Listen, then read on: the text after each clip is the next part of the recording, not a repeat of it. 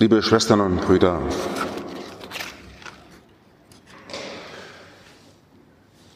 wir feiern Ostern mitten in einer Zeitenwende. Unser Bundeskanzler hat sich nicht anders retten können, als dieses Wort aufzurufen. Eine Zeitenwende. Unbegreiflich.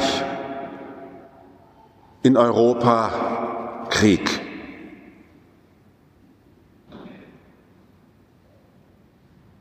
Eine Zeitenwende. So sagen Menschen, die vom Arzt mitgeteilt bekommen, es ist ein schlimmer Krebs. Und alles wird anders. Eine Zeitenwende. So erleben es Menschen, denen ich als Notfallseelsorger begegne, wenn das Martinshorn erklungen ist, der Rettungswagen vor der Tür steht und ich eine Familie betrete, in der das Unbegreifliche geschehen ist. Von jetzt auf gleich. Eine Zeitenwende. Und das Gefühl, das damit verbunden ist, es gerät alles ins Rutschen. Es ist nichts mehr sicher. Da kann der Turm der E Z B noch so hoch gebaut werden.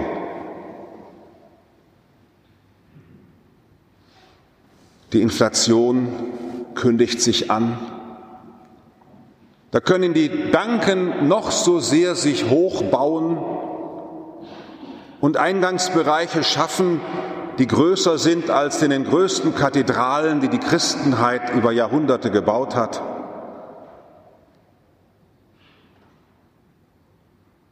Die Zeitenwende, die zu erleiden ist, über die wir nicht verfügen können. Sie werden Geschichten davon erzählen können, und wenn wir Zeit hätten, dann würden Sie sich mal mit Ihrem Nachbarn austauschen, der jetzt so neben Ihnen sitzt, wo Sie bestimmt denken, na, der hat es bestimmt besser als ich, der kann besser laufen als ich, der hat mehr Geld als ich, der hat wenigstens eine Familie. Wo Sie denken, na, der hat es aber gut, um dann festzustellen, wenn Sie fünf Minuten gesprochen haben, unter jedem Dach ein Ach. Jedem ist es schon geschehen. Und merkwürdig ist, liebe Schwestern und Brüder, und wir als Kapuziner stehen ja in Deutschland auch vor einer Zeitenwende.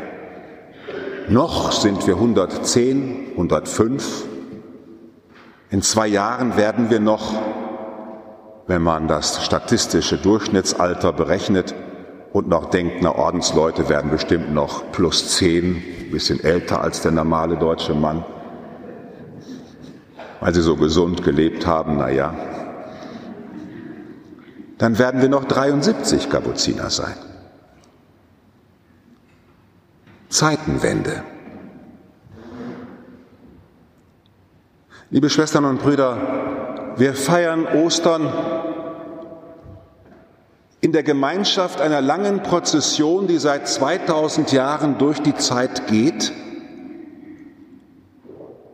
In einer Prozession, die im Auf und Ab durch die Kriege und Pestkatastrophen der Zeit, durch egomanische Päpste und noch egomanischere Kaiser, in einer Prozession, in der es die Heiligen gibt und die Dämonen, in einer Prozession, die voll ist von Geschichten geglückten Christseins, und von Geschichten, wo wir zumindest mal im Rückblick sagen, also wie man das nur machen konnte.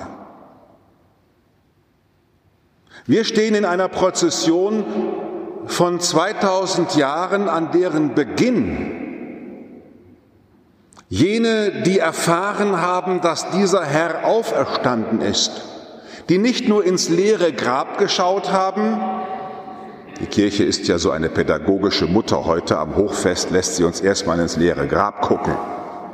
Morgen geht's dann weiter. Das ist ja nicht nur leer.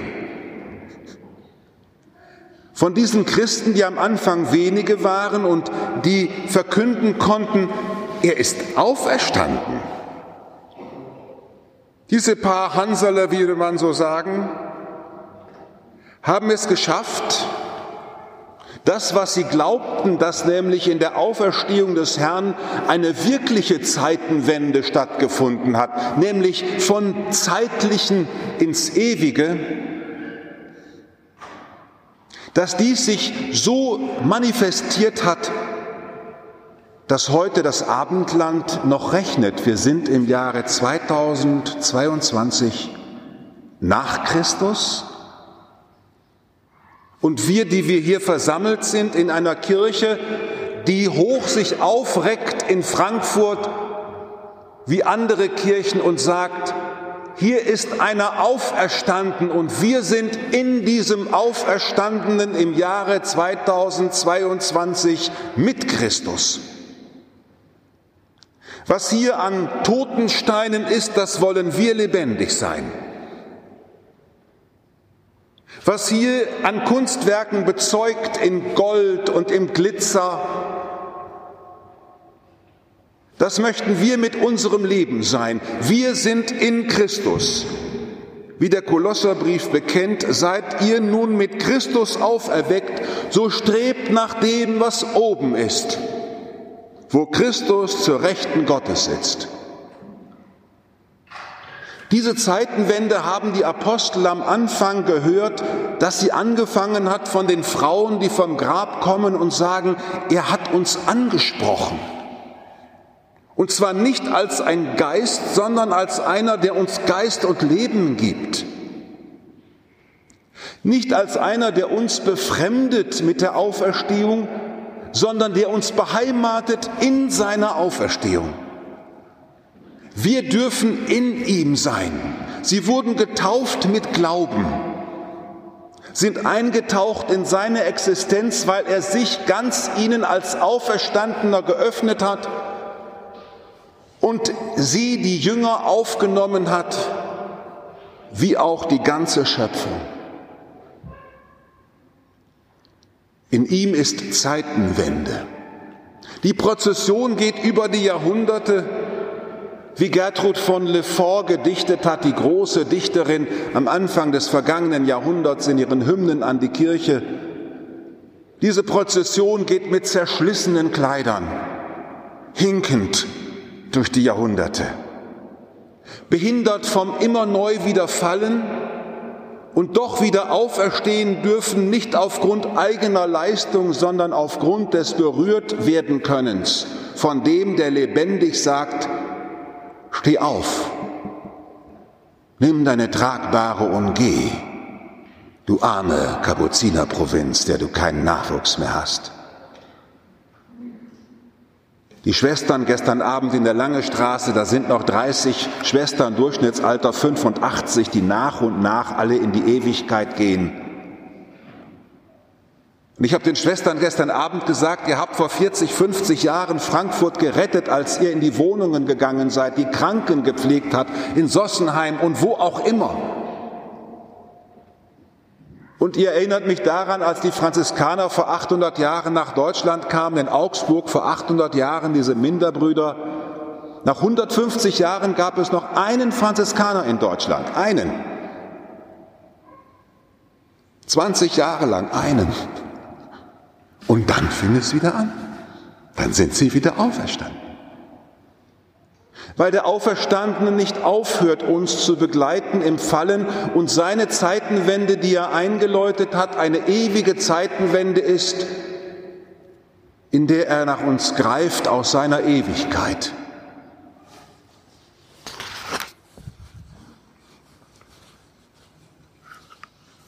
Nach dem Vaterunser wird der Priester an dieser Stelle, weil wir dieses glauben, in der österlichen Zeit sagen,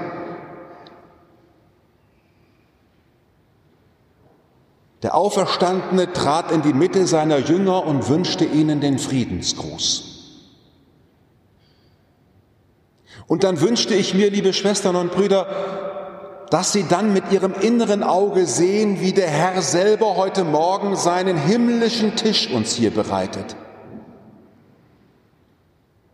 Dass da, wo Sie jetzt sitzen, da ist Ihr Leid, da ist Ihre Hoffnungslosigkeit, da ist das ganze Fragen und Sorgen, da ist die super Enttäuschung über Kirche, Politiker, über das eigene Leben. Da, wo Sie sitzen, das ist eine Ansammlung von Katastrophe, auch, hoffentlich auch von Glück. Aber auch von Katastrophe, die Sie sich erzählen können, und dass Sie dann sozusagen eine Wende machen können und einen Moment wie in einer Drehbühne sich einfach umdrehen und sich einen Moment hier im Osten wissen, im Ostern. Dass Sie einen Moment glauben können mit ganzem Herzen, dass durch die Taufe und die Firmung Sie ergriffen wurden und der Herr Sie mitgenommen hat, schon als Sie getauft wurden, in alle Ihre Katastrophen und mit Ihnen durch alles gegangen ist, um Sie mitzunehmen und umzuwenden in seine Auferstehung. Und von hier empfangen Sie das Brot vom Himmel heute Morgen. Der Auferstandene selbst bereitet uns diesen Tisch.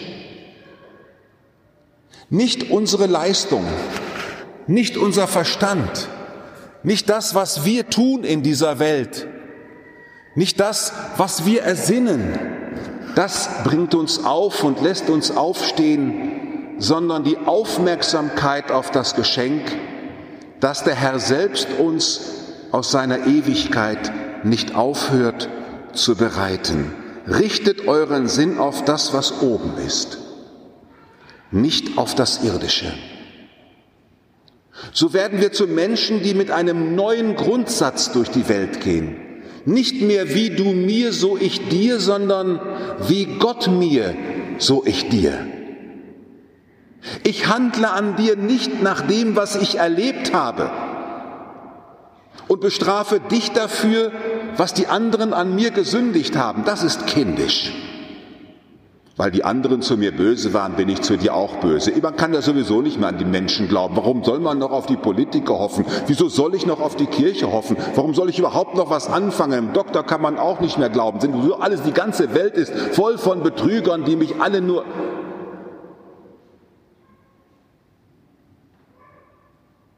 Wenn uns solche queren Gedanken kommen, dann lassen wir den Strahl des Himmels dadurch fallen. Kreuzigen diese Gedanken und lassen von unten die Auferstehung durch all dieses nichtige Denken gehen und empfangen vom Herrn die Hoffnung, die uns erfüllt, von der ich ausgehen will. Nicht wie du mir, Welt, so ich dir, sondern wie du, Gott, mir, so ich dir. Du hast mein Leben gewendet. Du hast dich in mir festgemacht, ich möchte die Kraft haben, dass ich mich in dir festmachen kann. Wende mein Leben, o Herr. Wende mein Denken in dein Licht. Liebe Schwestern und Brüder, wir feiern heute die Zeitenwende, die Gott uns geschenkt hat. Nicht durch die Katastrophe, die am Kreuz geschieht und die uns immer neu wieder ins Haus steht, durch das Gekreuzigtsein, durch was auch immer, sondern wir feiern die Zeitenwende, die Gott uns geschenkt hat, indem er in Christus diesen ganzen Quatsch auf sich genommen hat. Diesen Blödsinn, den wir Menschen in der Schöpfung veranstalten, der sich ausgetobt hat am Gekreuzigten, und dem Gott seine neue schöpferische Kraft entgegenhält. Der Geist, der am Anfang über den Wassern schwebte, es werde. Der Geist, der über den Propheten schwebte und sie erweckte, damit sie ein Wort sagen von neuem Leben. Der Geist, der über der Jungfrau schwebte und das Wort in ihr Fleisch werden ließ. Der Geist, der mit Christus durch die Zeit ging und die Menschen heilte, die Schöpfung heilte. Der Geist, der im Grab neu kreativ wurde um die Zeitenwende zur Ewigkeit hin einzuläuten, damit kein Jahr mehr sei, das nicht ein Jahr des Herrn sei, ein Anno Domini. Dass kein Jahr und kein Leid mehr sei, das nicht ein Leid ist, das nicht einen Weg findet durch das Kreuz hin zur Auferstehung. Es ist jener Geist, der die Komponisten erfüllte, die uns wunderbare Musik schrieben, als Klang aus der Ewigkeit. Was für ein wunderbares Konzert heute, uns zur Freude, aber auch uns anzustacheln, dass da hinten ein Singen ist, die Engel, gucken Sie da hinten, wie die singen, dass da hinten ein Singen ist in der von Gott geschaffenen Zeitenwende, das uns neu wieder erheben will, damit wir nicht in unserem Denken vom Gestern und damals ausgehen, sondern vom Heute und Morgen und von der Ewigkeit. Richtet euren Sinn nicht auf das Irdische.